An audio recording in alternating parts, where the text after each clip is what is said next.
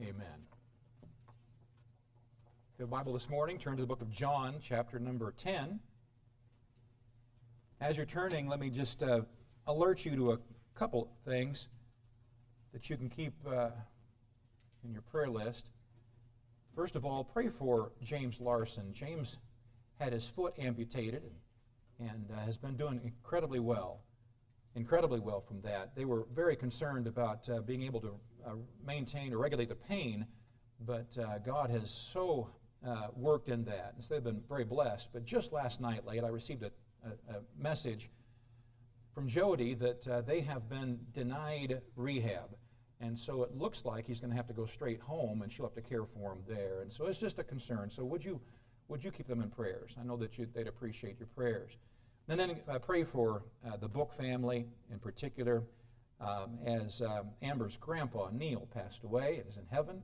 And as many of you know Neil, and, and uh, one of the sweetest, sweetest natured men.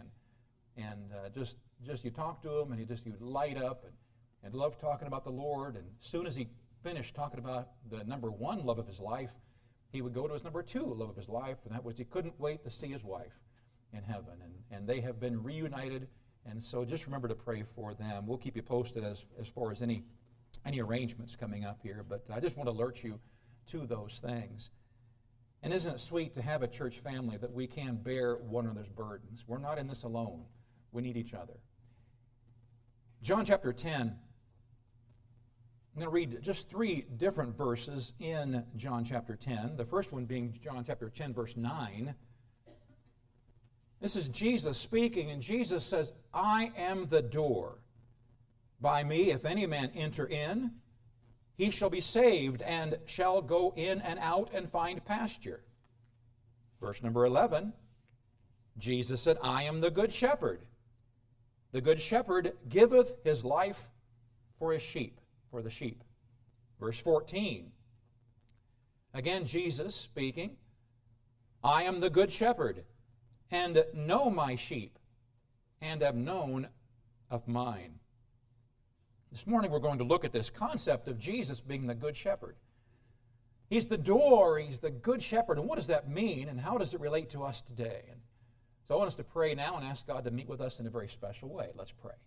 Thank you, dear Lord, for a beautiful day in which to meet together to serve you, for our spirits to be lifted as we've sung your praises. I pray, Lord, that you might now meet with us as we look into your word and give us a fresh view of you. Lord, you told your disciples that you were the door, you're the good shepherd, and so help us to understand what that means and, and how our lives can be touched by this, um, these amazing truths. And we'll give you the glory for it, the praise for it, for we love you in Jesus' name. Amen. If I were to tell you that there is one way to heaven, and that one way is through Jesus Christ, most of you would smile politely and yawn. now, I'm exaggerating, but I mean, that's old news. We know that. That's, that's kind of, well, duh, of course. There's only one way to heaven. We know that is through Jesus Christ. We know that, and we have put our faith and trust in Jesus Christ as a personal Savior. I trust that is your testimony. If not, it's available to you today. But as is the case with those truths that are familiar, that, that, sly old devil has a way of taking that which is very familiar to us and sometimes, without us even realizing it, distorting it. Now we know that Jesus is the Good Shepherd. We know that. But what's that mean? We know He's the door, but what's that mean? And this morning I'm going to just remind us of why we meet together in this church. Why aren't we at a different kind of church? Why did you pick this one? Now, I, I know that we have one of the sweetest church families in the world. I, I know that, and perhaps that's why you're here. But my guess is most of you, if I were to interview you, I would find out that one of the reasons you're here is because you agree with the doctrine being preached and taught. Well, here's the premise there is one correct way into what this, this story we're going to read uh, is called the sheepfold, the place where the, the sheep gather together and they're protected, the, the fold, the, the sheepfold. And the one way to get into the sheepfold is through the gate. And we're in John chapter 10. Let me take you back to the very beginning of verse number 1. It says, Verily, verily, Jesus says, I say unto you, he that entereth not by the door into the sheepfold, but climbeth up some other way, the same as a thief and a robber. But he that entereth in by the door is the shepherd of the sheep. Well, in Jesus' day, it was very common for a shepherd, one who had sheep, to build a fold or a fenced area attached to his home. Now, quite frankly, I would not want that. Can you imagine sheep making their sounds all night long? Now, I'm sure, just like living in New York, I would not want to live in New York. Why? Because it's so loud, it's so noisy. But in talking to those from New York, they come out here and they go start raving, man, they're crazy. Why? Because it's so quiet. It's so quiet. I miss the sirens, they say, because we can sleep better with all the noise. Well, here's the deal. After so long a time, you would get used to the, the sounds of the, the sheep out there. And so, so it was common for them to have a, a fold or a, a, a gated area there outside attached to their home. Why? Well, that makes total sense because the shepherd would take in the morning, take his sheep out to pasture and find some water and wherever that happened to be. In the evening time, he would bring them back. Well, wouldn't it make sense to have that place they're going to be kept close to home. So you don't have to walk so far. So that was very common. Now, what was also common was from shepherds to try to find the best pasture for their flocks. And so sometimes a, a shepherd would be uh, taking a sheep from this place to this place, over this hill, over that hill, over this hill. Before you know it, the day has gotten away. So he would look for a place to fold his sheep in the, in the evening. And so it was very common to go to and knock on the door and says, Would you mind if I put my sheep in your fold? So now you have two flocks in the same gated area.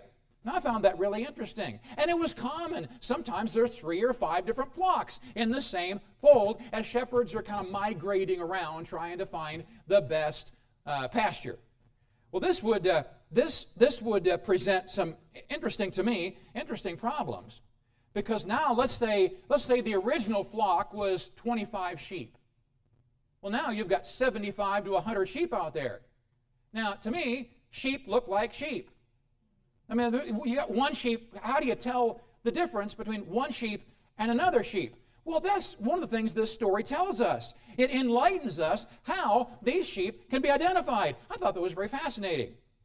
Now, there's one way, however, into this sheepfold the wise shepherd made one way, and it was a locked gate. The only way into the sheepfold was through that locked gate, unless, unless you have nefarious plans.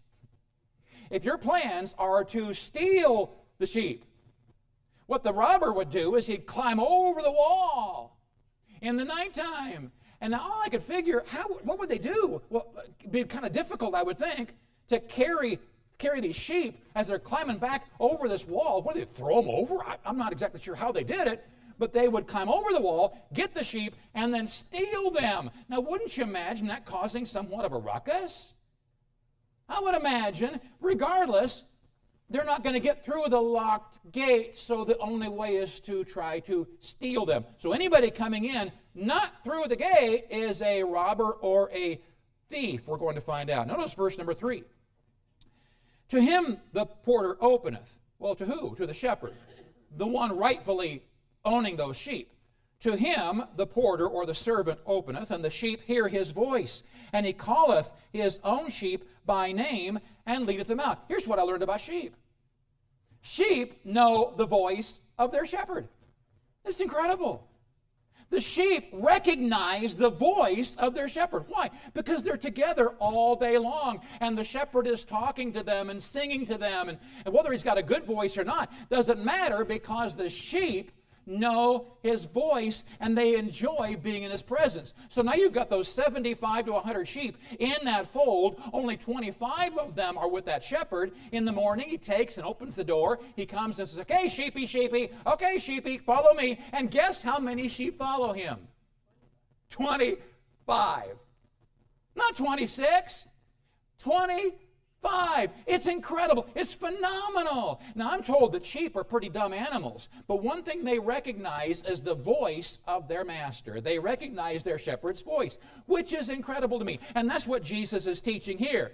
Shepherds would oftentimes come, and then the next shepherd would come, and he would say, Okay, sheep, follow me. Shepherd number two, his sheep would follow him, leaving perhaps just what's left. Shepherd number three comes, and he takes his sheep out. So you got three shepherds all leaving their sheep out wherever they go. Oh, why? All because they recognize the voice of their shepherd. Verse number four. When he putteth forth his own sheep, he goeth before them, and the sheep follow him, for they know his voice. Did you notice it does not say the shepherd pushes them? It did not say the shepherd gets behind them and it forces them out. The shepherd gets in front of them and simply leads them. Okay, sheep, follow me. And they follow. It's incredible. Now, this is totally different than cattle. If you tell cattle to follow you, they'll just look at you and eat some more. Cattle have to be driven, they have to be pushed. So they get on their horses and they get behind them and they, they, they, and they holler at them and they, and they kick the dust up and the horses go back and forth. They're, they're driving the cattle. You don't drive sheep. Sheep don't drive. They're not about to be driven. They're very stubborn, rebellious. And so you get behind uh, this, this flock of sheep and you go pushing, they'll just look at you and peel off and go their own way. But now cattle, cattle can be driven. So notice the importance of the shepherd. The shepherd goes out front and the shepherd leads them. No organization works well by being pushed. Organizations work well when they're led. When a leader gets out front and shows them, leads them, compassionately leads them, that's what's being described here. Jesus as a compassionate leader out in front, leading them. Now, verse number five tells us, and a stranger will they not follow, but will flee from him, for they know not the voice of strangers. This, this, this shepherd comes, but he's not the right shepherd. And he says, Sheep, follow me. And instead of coming to him, the sheep run away. They go into the fold as far as they can. Because the sheep run from strangers, they won't follow a stranger. They can be real skittish. They will immediately calm down when their shepherd says, It's okay. It's okay, sheep. It's all right. And ah, oh, they just feel so much at home because the shepherd's back. Um, false teachers. In, in, in Paul's day, he spoke much about false teachers. And I found this fascinating because Jesus said, My sheep hear my voice, they recognize me. In Paul's day, there were many false teachers. And the sad thing was, many of the new converts were being drawn away by these false teachers. Some of them were called Judaizers, and these Judaizers were saved, or some saved Jews, some of them were unsaved, but they believed that in order for them to be right with God and to get saved, they had to, by faith, trust in Jesus and the, as the Messiah and add works like circumcision. They were not about to forsake all those things they had to do as a Jew to become a Jew, and so they included all those things. Here's how you're saved trust in Jesus as the Messiah, and be circumcised, and do this, and do this, and then you can be saved. Well, Paul said that's heresy. That's heresy. The very reason Jesus went to the cross was to pay in full the price for sin. So we come to Jesus. How do we get in his fold? Is it by being good? the sheep comes up and the sheep says, Hey, look at me, shepherd. I've been really good this week. I've not done anything really bad. The shepherd says, But you're not my sheep. You're with that shepherd over there. The only way, the only way you're going to get into that shepherd's fold is through the door. And guess who the door is? It's Jesus. Sheep will not follow a stranger. One of the tactics of the false teacher is to become familiar. They'll say something or you'll read something, and at first, you know, there's something off about that. Something just doesn't ring true about what I'm reading, but they have this innate way of getting their message blasted in so many, uh, so many different ways. They may put it on this Facebook ad, or they may put it on this this this this this this, thing over here, or they may have something on on the, uh, on the radio, or or they may have printed material, constantly getting that message out. And you know, incredibly, after a while, after a while, that message starts to resonate. And you know what? I didn't, I, I, didn't know what was wrong with it. I had these funny feelings, but they were just feelings after all. I don't really see anything really bad about that's the way the false teachers find converts. False teachers are resisted initially, but they gain traction by their persistent presence in multiple venues like podcasts, books, conferences, etc. Verse number six says, This parable spake Jesus unto them, but they understood not what things they were which he spake unto them. It's interesting. This word parable, this translated parable, is a different word than what we see Jesus talking about parables. When Jesus used parables, he did so in teaching a heavenly truth. Now, this is a different word, parable, and this is simply uh, meaning an allegory. Jesus taught them, but they failed to understand. He gave them this allegory to explain a truth, but, but they didn't get it. They, they failed to understand. They understood not what things they were which he spake unto them. Verse number 7 says, Then said Jesus unto them again. They're not getting it. Come on, folks, listen up, he said. Listen up. Let me try this again. Let me hit this from a different angle, he says. He says, Verily, verily, I say unto you, I am the door of the sheep. Now, these folks understood sheep. They were in a, in a sheep culture. They understood all about sheep. They were, they were around sheep every day. They knew the life of a shepherd. They knew how sheep responded. So Jesus is talking their language here, much more than ours. They understood this, but they still weren't getting it. He began to explain what he meant in his teaching. He told them that he was the door that gave access and security for the sheep. Those sheep had to come through him in order to find their security. They would not grasp his meaning just yet, but the foundation was being laid that Jesus was the door and access to his fold was through him. Jesus is the way through which sinners or sheep can come for salvation. Once saved, they come and go or grow through their life experiences, all under his loving, watchful eyes as shepherd. Now, I have not told you one thing, I don't think, that you don't already know. We all know this. This is truth that is so ultra familiar, I hesitate even sharing it with you. But there's a reason for it. Verse number 8 Jesus said, All that ever came before me are thieves and robbers, but the sheep did not hear them. There have been many claiming to be the way to the heavenly fold, some even claiming to be the Messiah.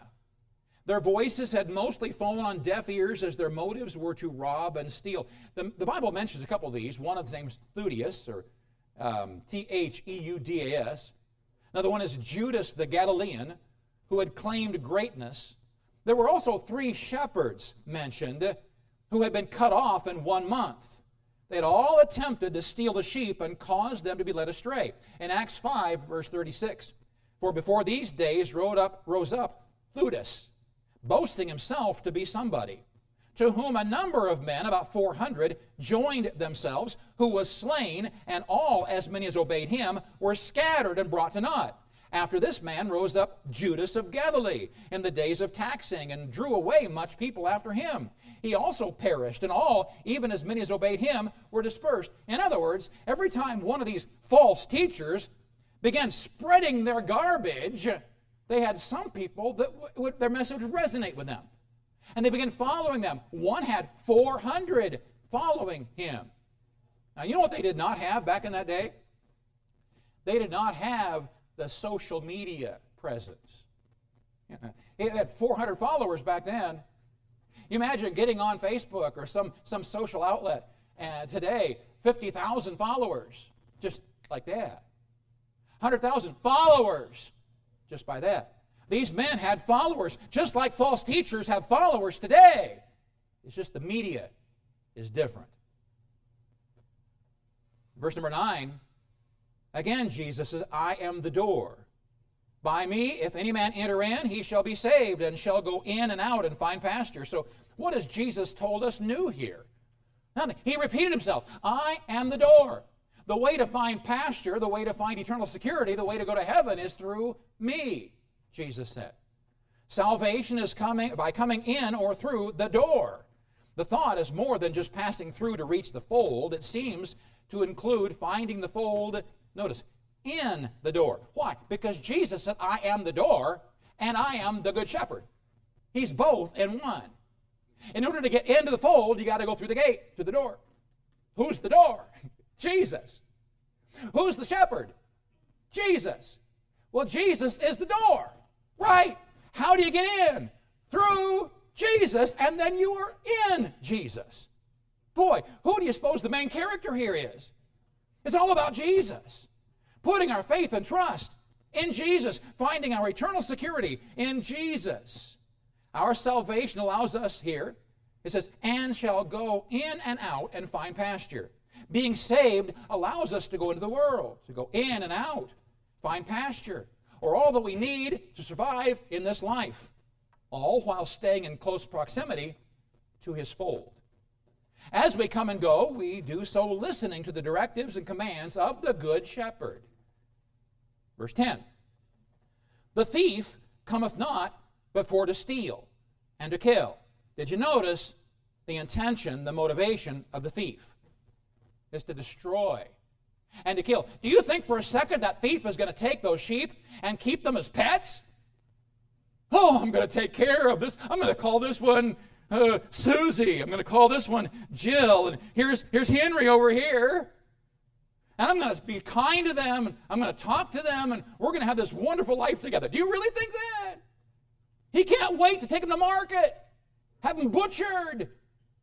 He's come to destroy them.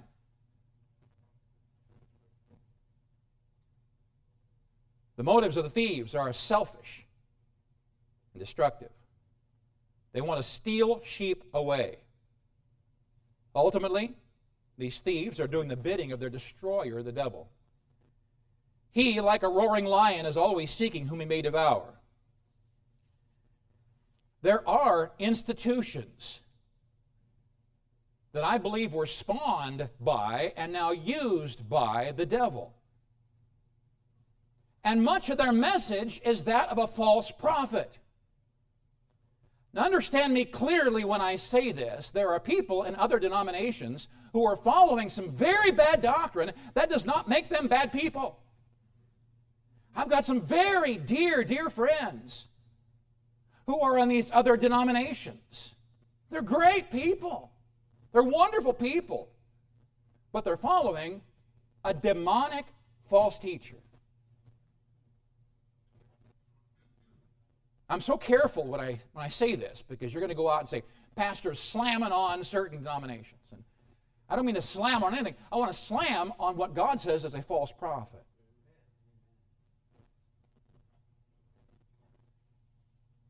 From the Catechism of the Catholic Church, the second edition, it says, item number 2016. The children of our Holy Mother, the Church, rightly hope for the grace of final perseverance and recompense of God their Father for the good works accomplished with His grace in communion with Jesus. Now, I read it fast. I had to read it three or four, ten times. But according to this catechism, they are hoping for what they call here a final perseverance for their good works accomplished. Only after their works are accounted will they know if they have somehow made it to heaven. So they're going through life, they're having their good works mounting up for them. Only when they get to heaven will they have the accounting did I make it or not? How will I know? Only when you get to heaven and your good works will be accounted. They're hoping for this final perseverance for the good works accomplished. Only after their works are accounted will they know if they have made it to heaven. Also, item number 2017 the grace of the Holy Spirit confers upon us the righteousness of God. He says, uniting us by faith, good, and baptism to the passion and resurrection of Christ, the Spirit makes us sharers in his life. A little fuzzy, A little fuzzy, so, so I read another one here, number 2020. Justification, we know all about that. Having myself, my, my, my myself be, be, be, being declared righteous before God. That's justification. Justification has been merited for us by the passion of Christ. I will say amen to that. But they say it is granted us through baptism. It conforms us to the righteousness of God who justifies us. It has for its goal the glory of God and of Christ and the gift of eternal life. It is the most excellent work of God's mercy. The righteousness of God, or becoming justified, here, they say, is by faith and baptism. And baptism is a work. Every time somebody comes to me and they've been saved, they want to get baptized, we go through great lengths to help them understand. Baptism is not tied to salvation. Baptism is a public declaration after I've been saved, showing what's happened on the inside. Here they're saying you have to be baptized in order to go to heaven. Another one, I've got closer ties to this one. And here it's so interesting because they're so close. So close. And just because I mention a particular denomination doesn't mean that every church in the denomination is just like this, and I'm careful to say that. I looked at some of the materials from the Church of Christ. And they say, according to the Bible, this is I'm reading from them, according to the Bible, works of faith are necessary for salvation. Did you catch that? Little? Works of faith. Now we know that faith is necessary for salvation. They say works of faith. The first one, I'll read you what they say. Faith is man's response. I say yes. We believe, we trust with our hearts, with our whole lives, the one who loves us so. Hallelujah. Next. This involves a decision of faith or repentance. Repentance means turning from sin to live for God. One must repent. And they give verses to back all this up. Here's the problem repentance, the word means to turn. And we understand from the context, the completeness of Scripture, that I cannot do anything to get saved. I simply turn from unbelief to belief. What is repentance? Is it me from turning from my sinful ways? Now I'm living a holy life. Hallelujah. Well, no, that means I did that. No. Repentance is my turning from sin to God, from unbelief to belief, not from sin to sinless living. Because that would mean, look what I did to get saved. Now, you got to be careful on this one. This is used a lot to trip people up.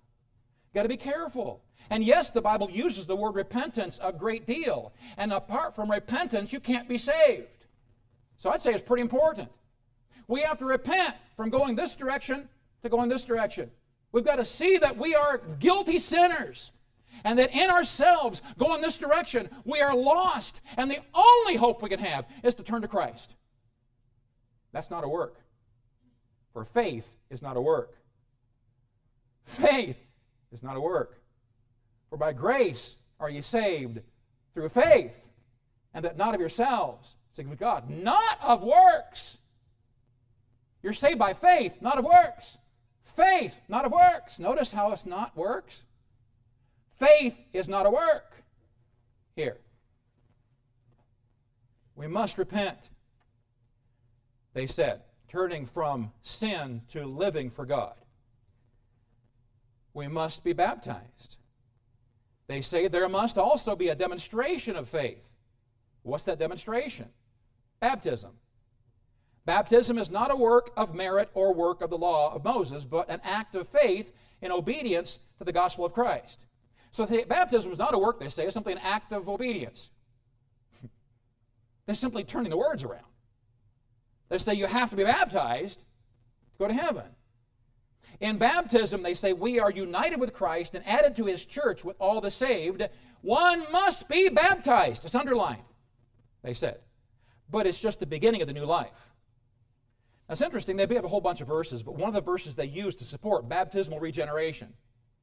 That means in order for me to be regenerated, in order for me to get saved, I must be baptized. It's found in Acts 2.38. Then Peter said unto them, Repent and be baptized, every one of you, in the name of Jesus Christ, for the remission of sins, and ye shall receive the gift of the Holy Ghost. Repent and be baptized. Repent and be baptized for the remission of sins. So it must mean you have to be baptized to go to heaven, right? Well, this little phrase, for the remission of sins, it's an interesting word. That preposition for is so critical for the remission of your sins. In this context, it means repent because your sins have been remitted. Be baptized. Why? Because your sins were already remitted when you got saved. Not be baptized to be saved, but do so because of. It's, it's interesting in one time in Acts, the one that I quoted, repent is mentioned together with baptized. One time. But four times in Acts, repent is used by itself. For instance, Acts 3:19, repent ye therefore and be converted, no baptized. So I'm reading the Bible, and all I see is this passage, Acts 3 319. Repent ye and be, therefore be converted. Oh boy, I need to get right with God. I'm repenting. I'm turning from unbelief to belief. I'm going to trust you, Lord, to save me. Do you think for a second God is going to say, You can't be saved? You're not baptized yet. No. Why? Because baptism is a work that I do. Thirdly, here's Jesus hanging on the cross. He, he's surrounded by thieves one over here, there's one over here. And under deep conviction, one of the thieves says, Master, Lord, this day remember me when thou art in paradise. Remember me when you're in heaven. And Jesus said, This day thou shalt be with me in paradise.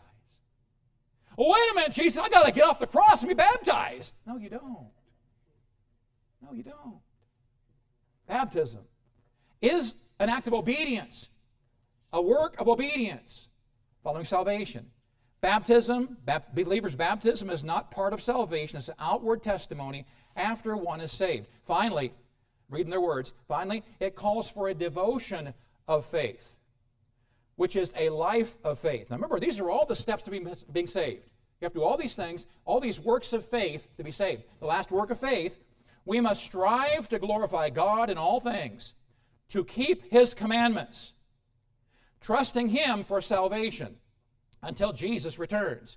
How do you get saved? They say the last thing here, you have to have a devotion of faith, which is a life of faith, that includes striving to glorify God, keeping His commandments, trusting Him for salvation. Who's doing the work? I am. There's no striving on our part to be saved. That would be a work. Jesus did all the striving when he died on the cross. Titus 3:5 says, Not by works of righteousness which we have done, but according to his mercy, he saved us. You got to understand, again, I'm not talking about bad people. Some of the kindest, sweetest, God fearing people I know are in both of these organizations I described. And you say, well, Pastor, could be, somebody be in these organizations and be saved? And I say, unequivocally, yes. Unequivocally, yes. We're not going to, when we stand before the Lord, He's not going to first say, well, what church did you go to? No. What'd you do with my son? Are you coming in through the door? There's one way, that's through Jesus. By faith alone. Jesus alone. Verse 11 I am the good shepherd, Jesus said. The good shepherd giveth his life for the sheep. Jesus, as the good shepherd, laid down his life for his people. Here he calls himself the good shepherd. Good means full of virtue, integrity, and love. The word shepherd here comes from a Greek word translated pastor in the Latin. It's pastor. Jesus pastors his sheep, he pastors them. For, in John 21 17, Jesus told Peter to feed my sheep. That literally meant, with this word, literally meant pastor my sheep. In 1 Peter 5 2, Peter challenged the elders of the church to feed the flock of God. Uh, again, the meaning is to pastor the flock. Feed them, care for them, love them, take them to the green pastures, beside the still waters. This good shepherd would not only feed his flock, but he would lay down his life for them, something no other shepherd would begin considering. Verse 12 and 13, but he that is an hireling, and not the shepherd, whose own the sheep are not, seeth the wolf coming, and leaveth the sheep, and fleeth, and the wolf catcheth them, and scattereth the sheep. The hireling fleeth, because he's an hireling, and careth not for the sheep. Notice the comparison between the shepherd and his ranch hands, the hired hands. When tasked with the overnight care of the sheep, when the danger comes, the wolf comes, instead of defending to the death like the good shepherd who would lay down his life to protect those sheep, the hireling throws down his rod and he runs. You're on your own, sheep. The result is the death and scattering of the flock. The hired hand does not have the same care for the flock as does the good shepherd. The good shepherd knows his sheep and they know him. You see, we say, we say there's one way to heaven, and that's through Jesus. And some say, well, that's too restrictive. And I say, how ridiculous. Think of who we're talking about here. Think of who we're talking about here. The door, the shepherd, is the one who loved us enough to die for us. The one who ever lives to make intercession praying for us. The one who has made eternity possible for us and is making it so exceptionally wonderful. Why would I not want to go through him? The Bible says. Verse 14 I am the good shepherd, he repeats, and know my sheep, and have known of mine. As the Father knoweth me, even so I know the Father, and I lay down my life for the sheep. So the good shepherd knows his sheep, and they know him. Similarly, the Father knows the Good Shepherd, and the Good Shepherd knows the Father. Out of that incredible relationship comes a willingness to lay his life down for his sheep. So, so the Good Shepherd knows the Father, and the Father knows the Good Shepherd, and oh, what an incredible relationship they share. Out of that tight relationship comes a love for the sheep. Count yourself blessed if he's your shepherd because he is sharing with you the love of his Father. For God so loved the world that he gave his only begotten Son. That's incredible love, and that's the love that he has for all. Verse 16, and other sheep I have, which are not of this fold. Them also I must bring, and they shall hear my voice, and there shall be one fold and one shepherd. He's talking here about sheep that are not of Israel, non Jews. I've got other sheep, not just the sheep that I call my own Jews, but other sheep, Gentiles. And hallelujah for that. That's you and me. Unless you're a Jew, that's us. We who are non Jews, He's made provision for us. He is our good shepherd. Not just the shepherd of the saved Jews, but the shepherd of the saved Gentiles as well. He's our door. We come through salvation through Him. The very same way he came to the Jew first. Jesus' other sheep are those not of Israel. Prophesied throughout the Bible is God's plan to redeem those Gentiles as well as Jews. In Ephesians 2, verse 12 and following, that at that time ye were without Christ, being aliens from the commonwealth of Israel, and strangers from the covenants of promise, having no hope, and without God in this world. But now in Christ Jesus, ye who sometimes were far off are made nigh by the blood of Christ. For he is our peace, who hath made both Jew and Gentile once saved, he's made them now one. And hath broken down the middle wall of partition between us. We don't have to become Jew to be saved. We have to become in Christ to be saved. Verse 17 Therefore doth my Father love me, because I lay down my life, that I might take it again. No man taketh it from me, but I lay it down for myself. I have power to lay it down, and I have power to take it again. This commandment have I received of my Father. Lastly, the Good Shepherd came for the express purpose of giving his life for his sheep. He here describes his power, authority. to both give his life and to take it back again. To give his life, to lay himself down, giving it willingly for the sins of mankind, and to take it back again three days later. It's interesting, the Bible says that both Jesus and his Father were involved in the resurrection. Romans 10 9, that if thou shalt confess with thy mouth the Lord Jesus, and shalt believe in thine heart that God hath raised him from the dead, thou shalt be saved. The Father was involved in the resurrection.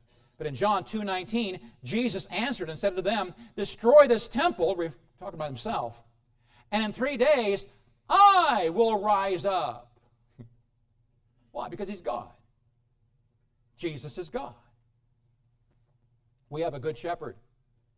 We have a door. There is one way into the sheepfold of Jesus, only one. For centuries, men have tried to sneak in and steal, but there's only one. Only one. And that message of only one is offensive to the world. Oh, there's many ways to heaven. God is all loving. He wouldn't send me to hell. No, He won't, but you will. You will by rejecting what Jesus did for you on the cross.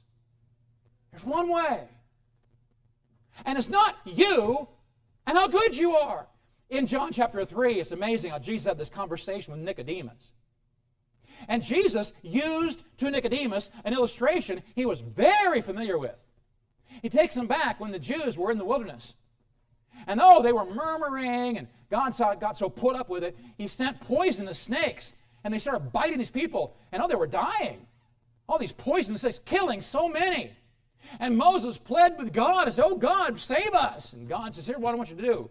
I want you to take, and I want you to form out of some, some brass a snake. And I want you to attach that curled snake on the end of a rod. He did that. Not got a brass snake on the end of a rod. Now I want you to hold it up in the middle of the congregation. And anytime one of our people gets bit by a poisonous snake, all they have to do is look at the snake and they'll be healed. All they have to do is look at the snake and they'll be healed. So one fella comes to Moses. Moses, look at these bite marks. I'm going to die. I'm going to die. I'm going to die. Moses, what do I do? And Moses said, Look at the snake. Oh, but Moses, I'm a good person. Oh, but Moses, I don't break the commandments. Moses, I'm so faithful in church. You know how good a person I am. Oh, and he dies. Next person comes running into Moses. Moses, I got bit. Look, what do I do? Look at the snake. Okay, I'm healed. He didn't bother to ask how good a person he was because it had nothing to do with him.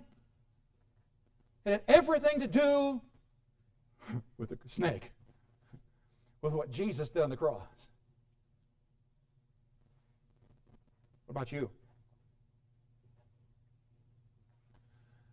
I am so convinced it's not long before the Lord's going to return. For you and for me, if you're saved, you're going to be with Jesus. If you're not saved, meaning if you're not in the fold, meaning if you did not come into the fold by putting your faith and trust in Jesus and Jesus alone, not you, your faith, and good works, but you alone, saying, I'm worthless, you're the solution, I'm trusting you. If you've not done that, then you're outside of the fold. And all those outside of the fold, after the rapture, are going to be entered into, like we discussed in growth group this morning, are going to be entered into this horrible time called the tribulation. But that's not the half of it. Anyone not trusting Christ, after suffering the perils of the tribulation, are then going to go to hell and burn forever and ever and ever, separated from God. All because they refused to come into his fold by trusting him for salvation. You've probably seen it by now, and I laughed. I doubled over, and just laughed first time I saw it. But floating around the internet someplace is this video. this video of, of this long ditch. And in this ditch is what looks like a full size sheep.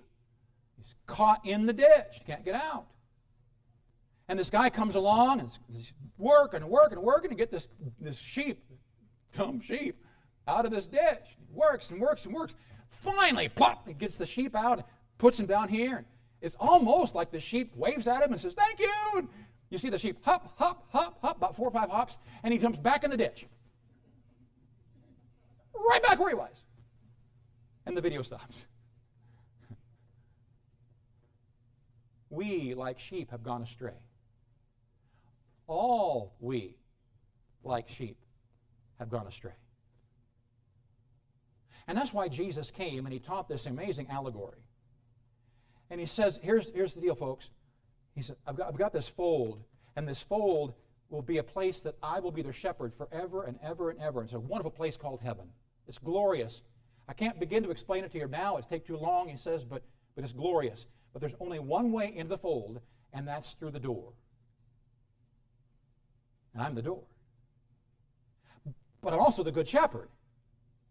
And to be in the fold means you have to be in me. Are you in Christ today? Have you come to Jesus Christ? Confess that you're a sinner. And by faith, trusted Him and Him alone to save you. Let's pray.